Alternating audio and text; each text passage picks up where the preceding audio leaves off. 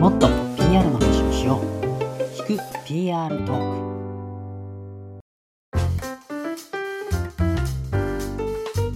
はい皆さんこんにちは。聞く PR トークバイタレントブック、えー、私がパーソナリティの久保啓太と申します。そして PR テーブルの堀光です。よろしくお願いします。はいお願いいたしますえー、この番組はですね、えー、PR テーブルで働く我々2人がテーブルを囲み、えー、PR を実践する様々なゲストをお呼びして、もっと PR の話をしようという趣旨の番組でございます。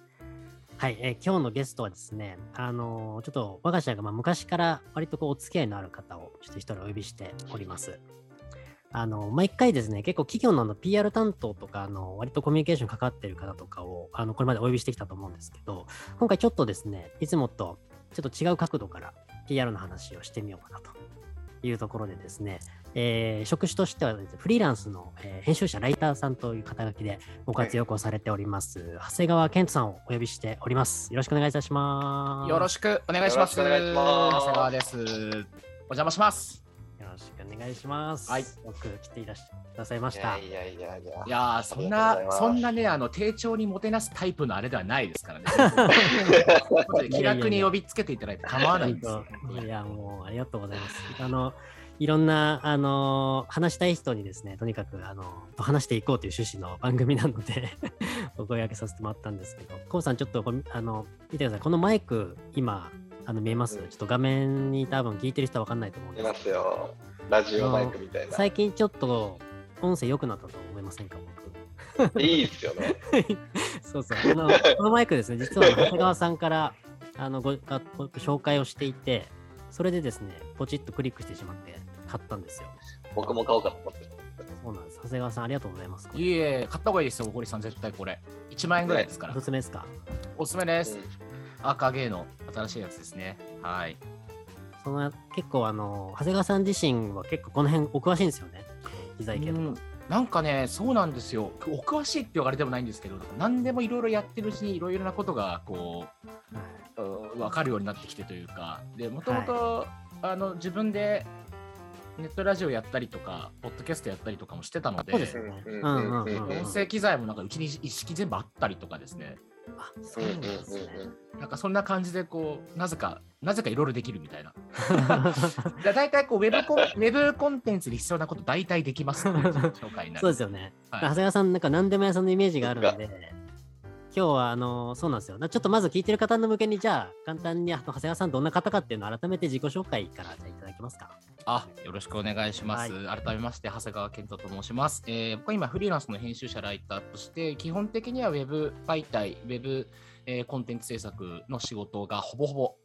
になっておりますと。で、もともとは、えっと、3年間普通にサラリーマンしてたんですけど、それを辞めて、えー、異業種転職みたいな形で、この業界に入ることができましたと。で、えー、っと、最初に勤めたのがメディア人という会社で、えー、そこで、えー、ライフハッカー、日本版という、はい、えー、今はビジネスメディアになりましたけれども、それの編集者として、えー、っと採用していただいて、そこで、えー、えー、まずキャリアが始まりましたと。で、3年働いて、えー、最後の方は副編集長もさせていただいて、でそれで、えー、転職をして、えーと、クラシコムという会社に移りました。うん、でクラシコムは北欧暮らしの道具店という、えーと、はい、EC, EC メディアというのかを運営してるんですけれども、えっと、それの、えー、ちょうど、えー、企業向けの、えー、広告プログラムというか、えー、今ですと、えっと、えー、あ今もやってるんですけど、まあ、そういうブランドソリューションみたいなものをやり始めるタイミングで、まあ、経験者という子たちもあって、えー、ジョインしたっていうのがありました。で、1年半ぐらいお世話になって、えっと、30歳の時に、えっと、フリーランスとして、えー、やっていこうかと思って、えー、クラシコも退社して、それ以降は、えー、フリーランス、で活動し続けていますと。いう形なので、えっと、ざっくり言うと、ちょうど今年かな？で10年、キャリア10年ぐらいにはなりましたというところです。はい、なんとか生き残って5年ぐらいやっておりますが、で、PR テーブルさんは、本当フリーランスになってすぐとか、割と早い段階の時から、えっと、企業さんのインタビューの時のあのライター要員とか、はいはいえー、声かけいただいたりとか、あとは一番あの印象深いのはカンファレンスですよね。えー、はい、カンファレンスの時のモデレーターで呼んでいただくとかですね、結構、そうなんです。あの面白い、えー、こといろいろ声かけいただいたりとかして、えー、実は実は結構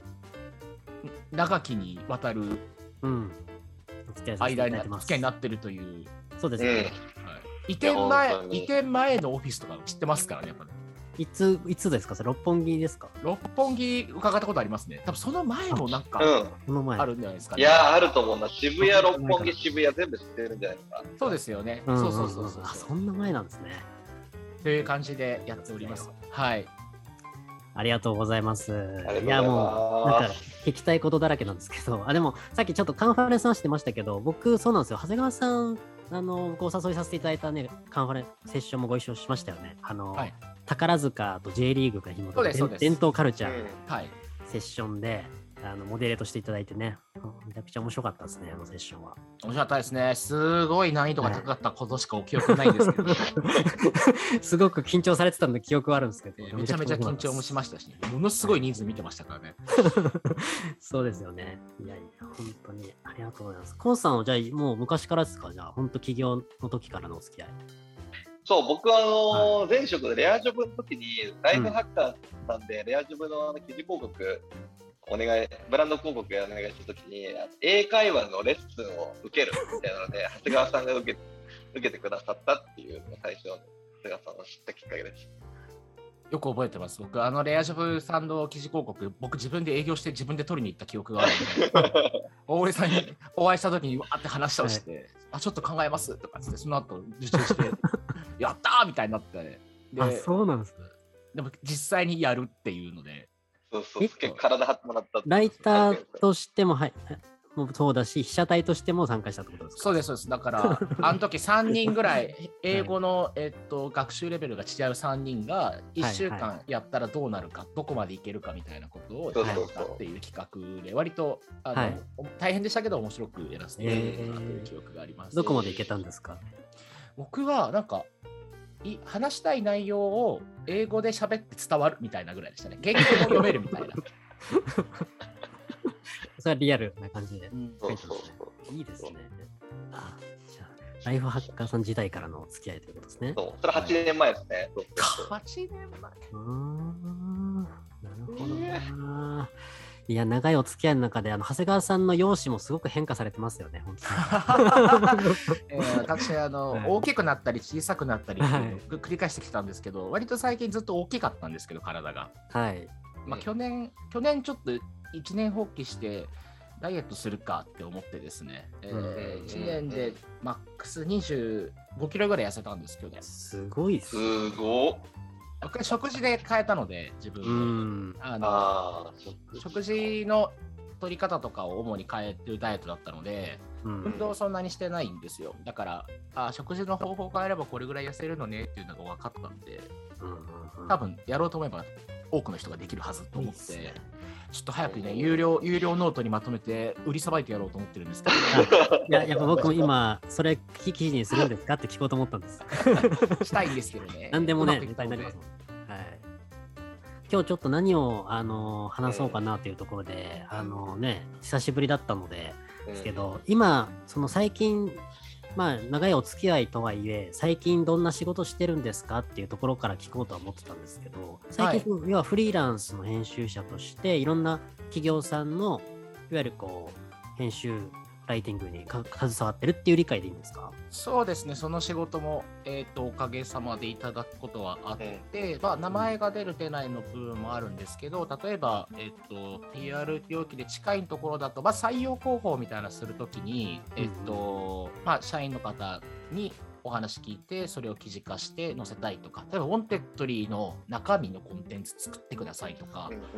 そういうのもありますね。あとはまあ採用サイトに載せたいのでっていうのもありますし、うんなので、割と僕はあの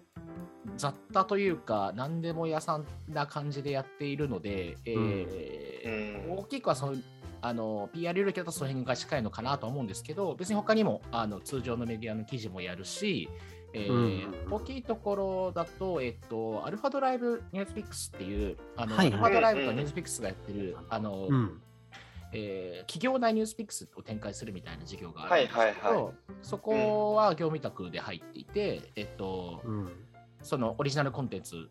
載せるためのオリジナルコンテンツを作るっていう意味で企業の方にお話聞くとかうん。いうのをやったりとか、あとは最近だとあのオールスターサースファンドっていう VC があるんですけど、ああ、は。はいいはい。あのそのそこの、えっと、そこはまあブログメディア的なのを持っていて、うんえそうですよね。ーはい、いろんなあの SARS に関わる情報とか、えーメンターの方の、えーインタビューとかいろいろ記事を出してるんですけど、そこのコンテンツ制作でお手伝いさせていただいたりとか、えーそんな感じで、あのまあでもお大きくはビジネス系の仕事がほぼ,、うんほぼになっておりますが、うんたまにあの声優さんのインタビューしたりとか、えー最近もあの映画監督はいたりしたりとか、ええー、そういうのもやってます。幅広っていうす感じです。ごいですね。あとは、ポッドキャストの、今はちょっとまあ、出る方じゃなくて、作る方を手伝ってうんうんうん。まさにそうですよね。構成やられてるんですよね。あの、戸田誠と飯田絵梨香の保健室っていう、あの、はい。文筆家の戸田誠さんと写真家の飯田絵梨香さんっていう女性2人のポッドキャストを、えー作ってますね。それはもう僕が記事全部持ってるので、えーもう2人は話すだけにしてもらって、編集から配信まで僕はい。はい。こんな感じのあこととか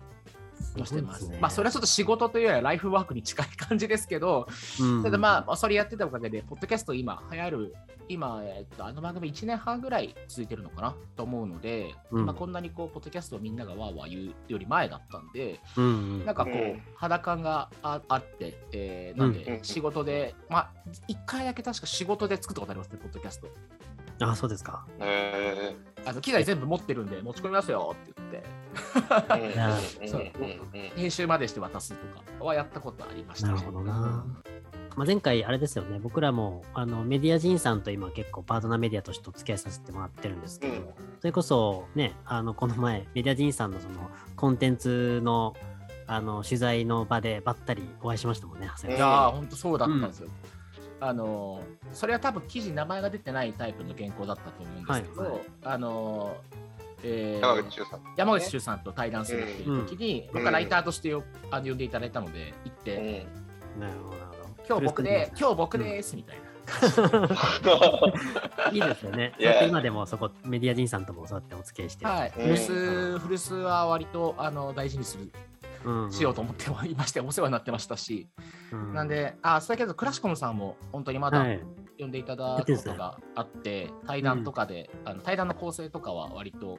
あの僕も得意だし、えー呼んでいただけることがあって、この前もあのあれですね、えっと、コーポレートアイデンティティかな？を、えークラシコムが変えたんですけど、うんそれのデザインをされたのが原健也さんで、はいはいはい。うんうん。で代表の青木小平さんと原健也さんの対談っていうのがあ企画が。見ました。あれ読みました。見ました、見ました、はい。その記事は僕が。はい、やらせていただいて、もちろんなんか全部自分のあれじゃないですけど、原さんからも丁寧な赤字も入れてもらいながらの原稿でしたけど、あのーすごいいろんな方があの面白かった、よかったと言ってくださったので、最近のちょっと代表作的になってるかもしれないですね。うんなんかお仕事、今何してるのか聞くだけでもう止めどなく出てきて、もうね、終わらないぐらいで。最近 最近何してるんですかって質問が一番難しいですだからね。いろいろやってるんですよいろいろね。言ってますもんね。総じてなんトータルで言うとやっぱ編集ってお仕事なんですか？瀬川さんの中で言うと。そうですね。うんまあ、まあ、ライターの方が最近は多いかなとは思ってるんですけど、うんうんあのどっちかっていうと編集者のいない現場っていうのに行くとか割とあるのうで、ん。あの編集さんが別にいてライターとして純粋に呼ばれる、この前だからそのメディア人さんみたいなうん現場もあれば、うん。どっちもいないのでもう自分で行って社員さんいて自分が編集的に考えながらライターもやるみたいなことをもう一個でやるみたいな仕事が、まああったりとかっていうのは多いですかね。なるほど。まあ企業内のね、コンテンツとかだと編集者は別にいないっていうパターンの方が多いですもんね。そうですね、だと思います、うん。まだそんなに持ってないと思いますしね。なるほどですね。えどうですか？なんかその編集みたいなとこの、あの、ですごく、まあ今ね、全般にお仕事されてると思うんですけど、なんか最近、こう、旬なテーマというか、なんか今日せっかくなんでお話ししたいテーマとかなんかあったりします？かああ、これがぜ業界的に全体に旬かどうかは分かんないんですけど、はい。個人的なちょっとあれ、ま、もやもやもあって、ぜひこの PR のプロに話を聞きたいなと思っているのは、あのこうやっぱり作ることは皆さん考えるんですけど、届けることが難しくなってるなと感じていて、うんで昔より例えばソーシャルネッと SNS とかにこうリンク付きでツイートしたり投稿してもなかなかこうアルゴリズム的に上がってこないとか、あとは数,、はい。数数が単純にすごい増えたので、もう本当に時間と注目の奪い合いになってしまうとか、うんうん。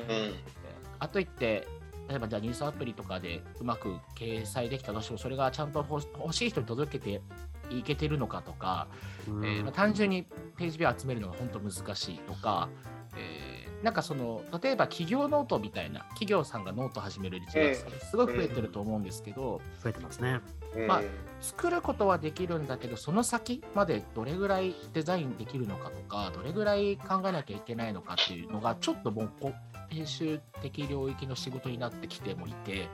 えーただここはなかなか、えーどう活用すべきかとかどういうふうにあの届けていくのかみたいなことをもうちょっと向き合わないとなかなかこう全員うまくいかねえぞみたいなのが悩みであるって感じで、その辺どうしてるのかなっていうのは、PR テーブルさんうんとかも思見てて思いますかね。うんはい。うんうんこの問題どうですか？この問題はでも、うちとかだとね、やっぱり企業のその採用ブランディングとか企業ブランディングとか使ってもらうとか、まあ、採用でそのシーンはすごい多いから、からコンテンツ何のために作るかっていうと、まあ、魅力付けみたいな側面ももちろんあるけど、その負の解消というか、候補者側が何を知りたいか、こういうことを知りたいからこれを当てるみたいなものを作り、じゃあ一次面談ではこのコンテンツですよね。二次面談ではこの5はこのコンテンツ見てもらえますよね。内定承諾後はこのコンテンツ見てもらえますよね。みたいな、なんでしょう。全く知らない人の PV を取りに行くというよりは、目の前に来た人にどんなコンテンツを当てるかみたいな、なんか設計になってきてるなって思ってますけどね、コンテンツの役割が。うんうーん。うんそうそうそうもちろんその結果の PV みたいなところはあるんですけど、なんかこうある程度、そのいわゆるバナーとか交通広告みたいなこう流れの中に、えーウェブメディアのコンテンツってあったような気もするんですよね。うん知らないうん知らない人にたくさん見てもらおう確かにね。まあ、まあ、まあ、それが行き過ぎた結果が、まあ、バズだったりとか、あの、うんうん、バズマーケティングとか、えっと、あれですね、えーうんキュレーションメディアの問題とか、まあ、そっちにはい。向かってっちゃうわけですけど、まあ、その辺の反省と一巡が終わった後、今やるべきなのが、もうある程度自分の会社のことを認知してる人っていうのが、まあ、いたとして、まあ、採用とかもそうですけど、そこうんうんにどうやって作ったものを見せるか、届けるかっていうことに、まあ、シフトできるようであれば、えーそこは考えなくていい、と届けることを考えなくていいし、活用の問題になるっていうことなんですかそうですね、活用の問題ですね。うん。まあ、でもやっぱりその企業のニーズとしては二極化してるうんとは思いますけどね、そっち、今の話を求めてる企業と、いや、もうとにかく何でもいいから、バズでもいいから届けたいっていうところも、うん。うんあるからその、うん。どういう企業さんをそのこっち側としてはお相手するかとか、助けれるかっていうところは、まだまだ悩みばっかりです。うんあと、タレントブックでやっぱ面白いのは、データでも出てるんですけど、まあ、オーガニックカンバー結構入ってきてて、うんその人の名前で検索をするっていうその習慣っていうのが、まあ、特にコロナとかもあって、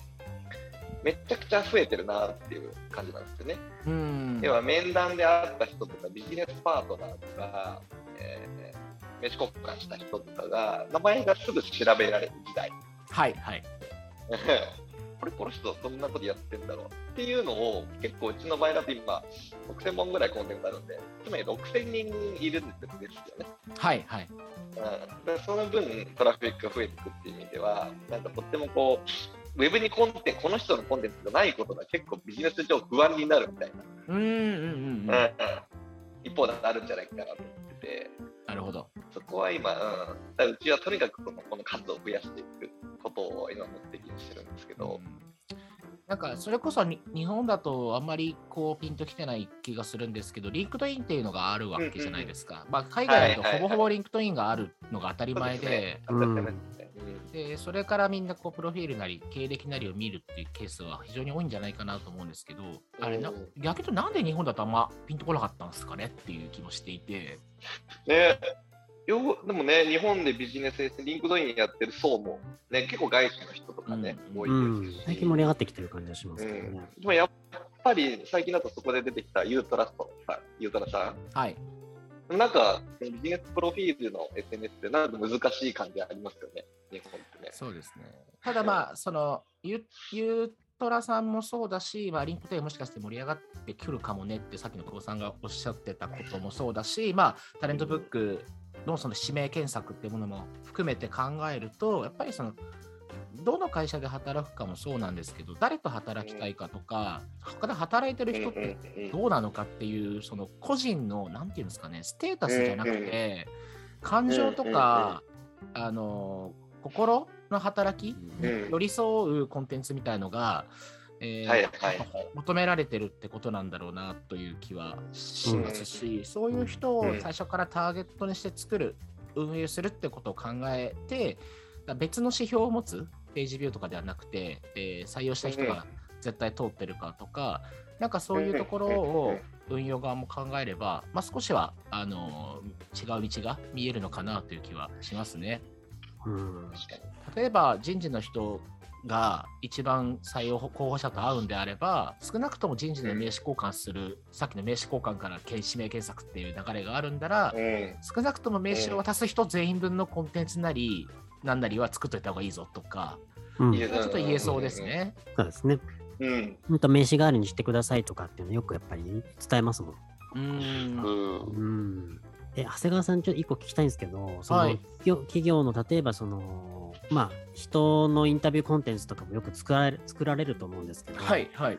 例えばその個人の発信、まあ、SNS もそうだし、そのノートとかで、まあ、個人が書く、書いて発信もすごくする時代じゃないですか。そうですね。そういった中で、じゃあ個人じゃなくて、じゃあ編集者とかライターが入って書いてあげたインタビューコンテンツとか、こう編集者が入る、えっと意義意義というか役割っていうのはこれからどうなっていくと思いますか？そうですね。別物としてそこはやっぱりニーズはあり続けるか？えっと、別物であり続けるとは思います。えっと、うん2つまあ入ることによって生まれる意義があると思っていて、えっと、1つは、まあ、単純に、えーその人が使う時間を、まあ、カットできる、まあ、つまりコストカット的な面はありますよね。やっぱり自分で全部書くと大変とか、はい。えっと、なんだろうな、えー自分が自分に1時間喋ったものを原稿化するのって割と大変だぞみたいなことがあるわけで、うん。そう考えると、えー、と例えばそれをじゃあ違う人に書いてもらおうっていう時に生まれるその時間分の、えー、とメリットみたいなのはまあこれからも変わらずあるでしょうとは思いますと。うん。もう一つはあの多分こっちの方が大事だと思うんですけどあの本人だと気づけないこととか本人が価値だと思ってないっていうことを拾い上げられるっていうのがあると思っていて、うん。まあ、それは当事者なんで当たり前なんですけど、え、今言ってる話って全然普通じゃないですよっていうことが結構あるみたいな。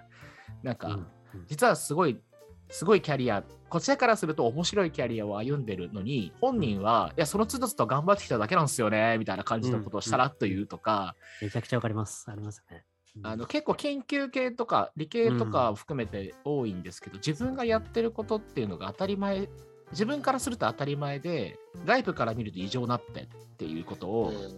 それ異常っすねって言えるかって 結構外部の目がないと難しいと。で僕この話であのよく引き合いに出すし僕も聞いて感銘を受けたのがあのフェノロサっていう人が昔いて歴史的にはい。うん。あの廃仏希釈っていう運動が日本にあったんですよね。うんうんうん。つまり、えっと、神社仏閣壊したりとか昔のうん。文化財を燃やしたりとかっていう、えー活動があったことがあって、うんはい。その時にそのフェノロサという人が、えっと海外から来て東洋美術東洋文化を見出したみたいなところがあるんですよ。この人が、うん。いやいやいや壊しちゃダメだよと。これめちゃくちゃすごいもんだから あのちゃんと残さなきゃダメだよみたいな感じで、えっとその廃仏希釈されそうかかってたものをこう保護したりとか、うんえーはいしたわけですよ。だから今残ってるあまさに日本美術っていうのがすごいあると。うん。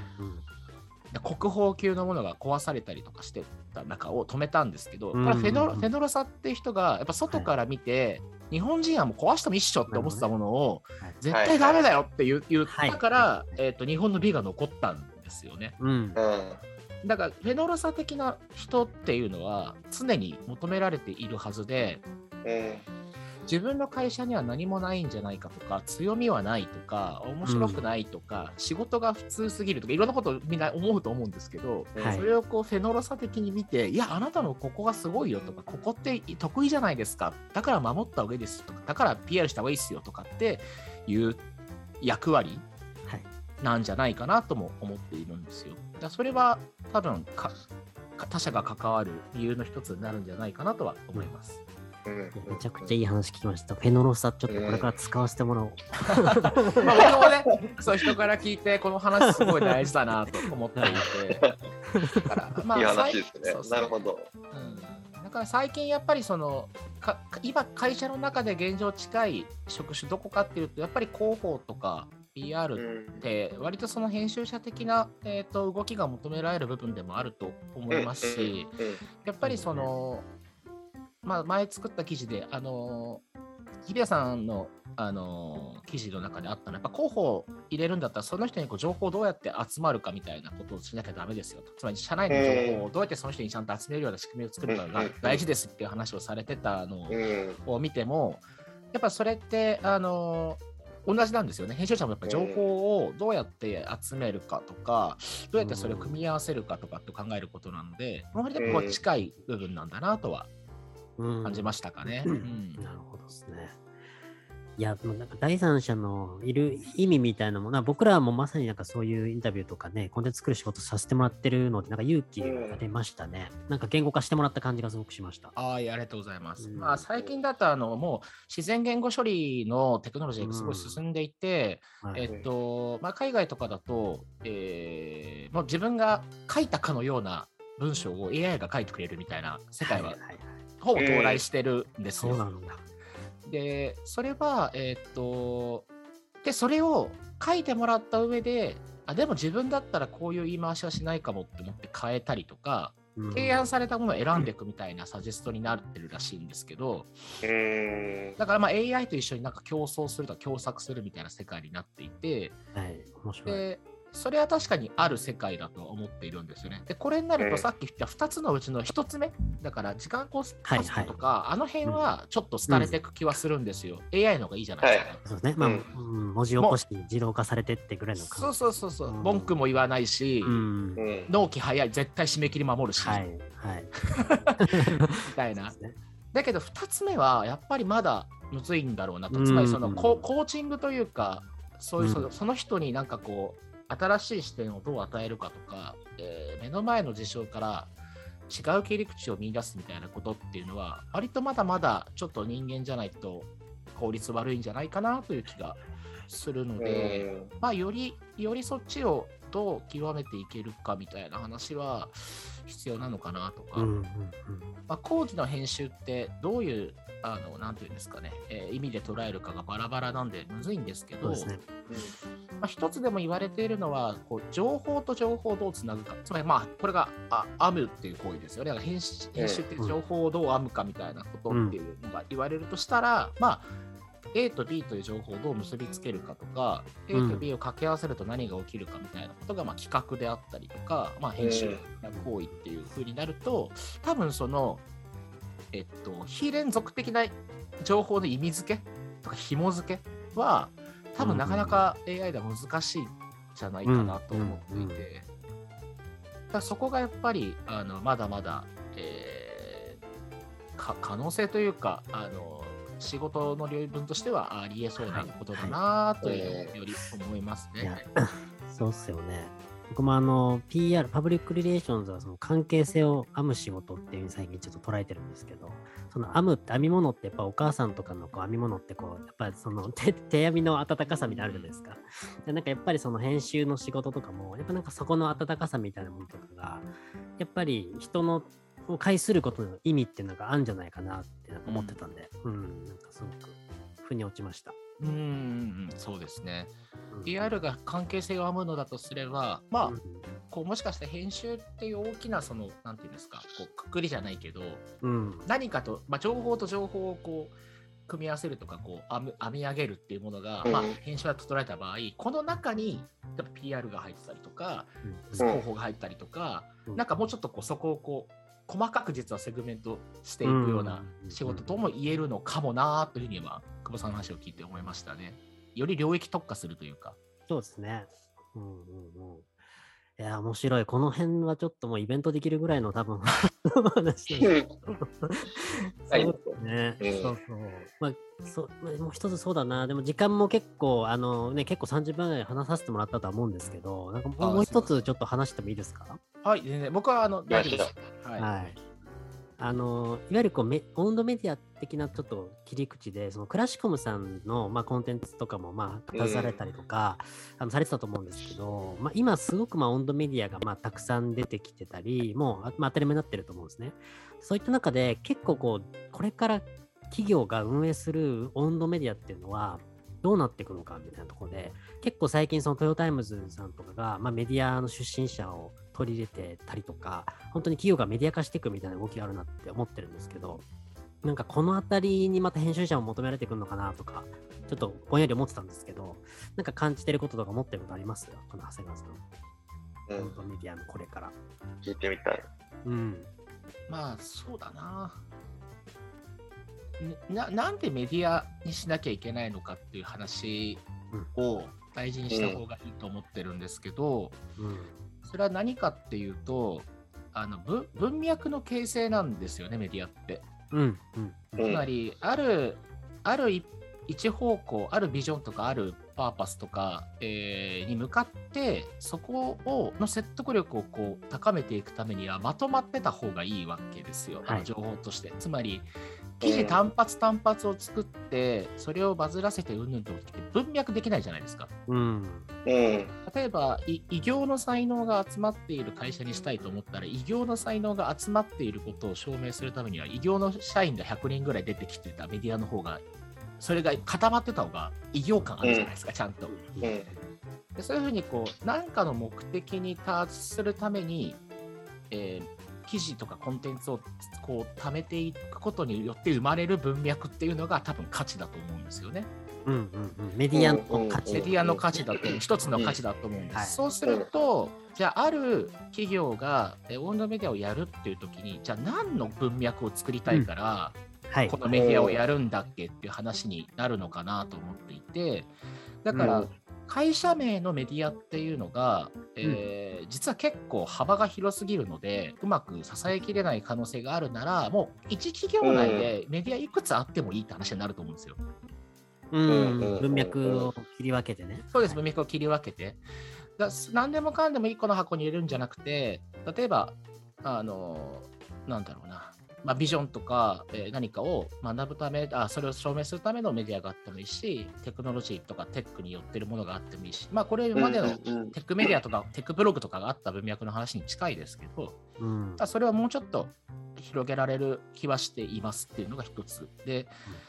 もう一個、オウンドメディアをやるので、僕が常々思っていておすすめ的にしているのは、やっぱね、R&D なんだと思うんですよ。なので。うん。うん。R&D としてやるっていうのは結構僕は相性いいと思っていて、はい。えーつまり、研究、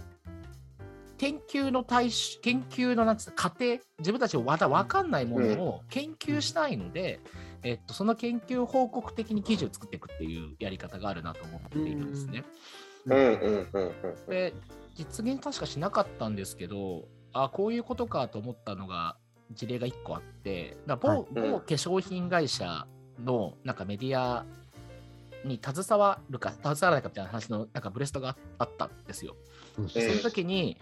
出たのが今みたいな話で、例えば化粧品っていろんな人の美しさを支えるものじゃないですか。まあ、彩ったりするっていうのがいると思うんですけど、じゃあ、美しいってなんだっていう問いはバラバラなんですよ。要は化粧品会社によって美しさをどう捉えるかって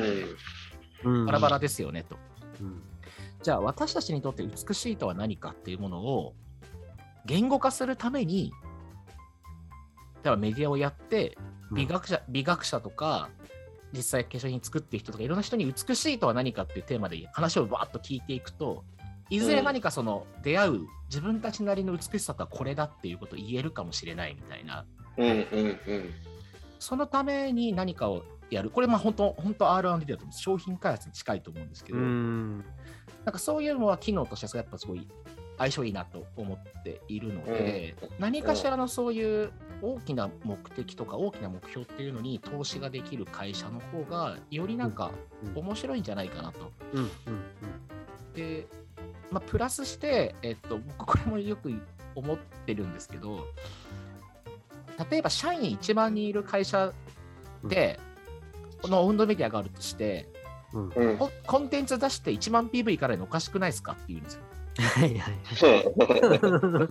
だって、全社員見れば絶対1万 PV いくじゃないですか。そうですね。うん。な要はな、何が言いたいかっていうと、やっぱ社員も読まないメディアって、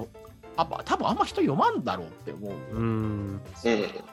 うん。言いたいですよね、これは。だからそれは無理やり読ん。でくださいって話はなくて、はい。例えばそういうふうに自分たちの考える方向性とか、まあ、ビジョンみたいなのは皆さん。最近作られると思うんですけど、じゃあそのビジョンをより理解するためとか、より深めるために作っているコンテンツを、例えば、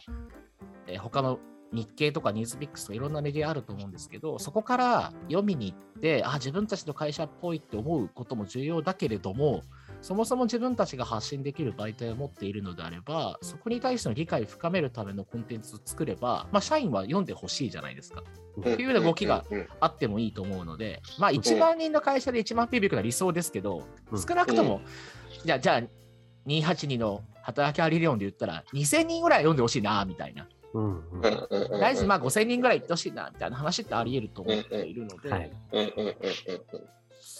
そういう動きがちゃんとできるかどうかかなと思うんですよね。が外部に、外部をこうね、取ってくるのも大事だと思うんです。着手目されてる大事ですけど、よりそのインターナルなものに対しても機能する可能性もあるし、うん。えっと、それは長い目で見て何かに聞いてくるっていうことの価値をもう見失わないようにするっていうのはすごい大事な気はしますけれどね。うんうんうん。いや、めちゃくちゃ、あの、いい話というか、下に飛んだ話をたくさんいただいたなと思ってて、なんかもしかしたら最初に問い立てていただいてた、その、なんだろう、作った後にどう見られるかみたいなところも、もしかしたらそのメディアという文脈をちゃんとこれから作っていった時にそこに載せていけるかとか、なんかただむやみやたりを出することじゃないっていう答えも今なんか入ってたような気がしていて、単純なコンテンツの集積所になっちゃっても意味ないよねって話じゃないですか、多分。うんうん文脈がないよねっていう。うんもしかしたらそのタレントブックも、まあ、文脈をがあるからこそ文脈として集まってる、まあ、メディアなのかなっていうふうにも思ったし、あのーまあ、今回この PR トークとかも、まあ、PR の話をしようっていうテーマをもとに、あのー新しく作ろうっていうふうになったりもしたのでなんかいろんなところがあの温度メディアを作る意味みたいなものっていうのはなんか文脈があるかなんかっていうところから入っていくといいのかなって聞いてた。そうですね。あとうん結構僕みたいなその外部で編集者とかライターで入らせていただく場合には、それを教えていただいた方が仕事しやすいんですよね。何のためにやってるんですかっていう話が分かりやすい方が、じゃあ絶対聞くべきことこれですよねとか言いやすいっていうか、やっぱこ声あ言葉のトーンマナーも変わるでしょうし、はい。えーやるべきことも変わるでしょうし、えー入れるべき例えばイメージ写真なのかなんかも違うでしょうし、うん。全部に関わってくることではあったりすると思うのでその辺が非常にこう強固に持ってらっしゃるように見えるメディアの仕事はしやすいですね単純に。うんうん。うんそういうことですよね。目的とか、なんかこのコンテンツで採用したいっていう目的じゃなくて、これを通じて何を伝えたいかっていう文脈の方が、実は聞きたいことだったりするっていうのは。いやー、ね、そうですね編集者って空気読む仕事の一個だと思ってるので、なるべく空気読まなきゃってなるので、メそうですよね。そうだ逆に言うとメディアの空気読みたいんですよね。うーん、メディアの空気を読むっていうのも仕事なんですね。そうそれに合わせて作れるか作れないかって出てくると思うので、あの編集あライターって作家じゃないんで、あのうん基本的には、と思ってて僕は。うん。どっちかっていうと芸芸者とかに近いですよなるほ。ど芸者さんとか芸人さんに近くて、はいお座敷があるから呼ばれていくわけですよ。うんで、なんか芸を披露せみたいな感じになると思うんですけど、やっぱこう、まあ、芸人さんなら舞台ですよね。うんやっぱ行ってお客さんの感じ見てやる芸変えるとか、うんういうことができた方がいろんなところに呼んでもらえるはずで、うんうんうんうんうんであればやっぱりどういう人が来る舞台なんだろうっていうかお客さんがいるんだろうとかうん。読める空気を探したいみたいなところがあってうん。だとりあえずやってくださいみたいになると結構困るっていう別に俺がやりたいわけじゃないしなみたいな。うん。だから、た多多分それって結局リソースの代替でしか呼ばれてないとそうなっちゃうってことなんでしょうね。うん。うん。まあ、そうですね、そういう意味では、あの、なんだろう、会社の中でニュースなんて起きないじゃないですか、言うて話。うんうん。毎日毎日毎日死ぬほどすごいテクノロジー生まれてたら別だと思いますけど、うん。うん。でもニュースじゃなくて、もう届けるべき内容とか発見とかってあるとは思ってて、多分それが、実はあの、インターネットもそうだし、企業的な活動もそうだと思うんですけど、テクノテックブログっていうのがあったわけうんですよね。エンジニアが書くテックブログっていううんのが、もともとやっぱり人気があってとかってすごいわかるんですよね。日々日々やっぱ何か改善とか発見したものをシェアするっていう文化があった。あれはやっぱすごい大事なことだなと思っているので、実はそういうことを発信するだけでもいいのかもしれないんですよ。うん。うん。それもね、プロセスというか、もしくは R&D のね、プロセスをうんうんうん。開示してるみたいなもんですから。ね。うん。うんうん。そうです、そうです。それによって、あこんな面白いことができるんだ、起きるんだっていうことが知らせられるかもしれないしとか、なんかそこにそういうのも一方で大事だなとは思ったりします。やっぱすごい話とか、すごいエピソードとか、なんかうん得意なものだけを探し続けると、すごく大変だと思うんですけど、うんうん実はもっと手前にいろんなことって落ちているし、あの見つけようと思えば見つけ出せるものだと思ってはいるっていう。うん。でも、まさにピアテーブルの起業した理由もそれですよね、こうさん。いやそうですよニュース性よりストーリー性っていうことをあの思って、まあ、ニュースはニュースで大事だけどそんなにニュースたくさんないんじゃないっていうのがきっかけでうん。会社の中のちょっといい話とかちょっと頑張った話って世の中にアウトプットしたら良くないっていう、うん。うんスタートなんですごい今話聞いてて腹落ちしてました。ああ、よかったです。うんまあ、それを外部の人が読んでも面白い形にするっていうのが、まあ、あるそうですね。うん仕事ではあるかもしれないですけどね。うんうんうんうんね。いや、ちょっと楽しすぎていろいろ聞きすぎたんですけど、あの、ありがとうございます。本当にいろんな話をいただきまして。こうさん、あの、今日のお話を聞いて、はいはいはい。どうですか？あの、一言ちょっと。そうですねあの、長谷川さんはやっぱね、ラジオもやって、で、ウェブも10年以上コンテンツやってて、コンテンツお化けだと思ってたんコンテンツお化け。だと思ってるんです。今日結構話を聞くと、めちゃくちゃこう柔軟に空気を読んで、えーそのお客さんとか企業のその文脈をこうつなげようとしている、そこへのなんかこう、敏感と言いますか、センシティブな仕事を、針の穴を通すような、糸を通すような仕事をしてるなーっていうのをビシビシ感じまして、すごいえー刺激的でした。意外と繊細ですね。うん、すごい。いやだから、あの長谷川さんの取材安心するんですよねって僕も最初言ったと思うんですけど、あれって多分うちの文脈とかもすごい知ってくださってるし、うん。多分そういうとこに、ああ、つながっての安心っていう言葉だったんだなって思いました。そうかもしれない。うんよかったです。文脈知ってくれてるっていう。うん大事にしなきゃな。大事にしようと思いました。やっぱ僕すごい大事だなって思うんです、それもやっぱり。うん、うんだから逆に言うと、発注してくださる方が、こっちの文脈知ってくれてると楽っていうのも結構ありますよ。例えばうん昔や、うん昔やった記事の、ここがすごいよくってお願いしたいと思ったんですよねとか、うん。ああ、こっちのことも、その一つの、僕が一応作ってきたであろう文脈みたいなのを読んでくれた上で、僕に話が来てるんだ、これって思えると、うんやっぱすごくこっちも安心できるし、それで頑張んなきゃとは思えるので、うん。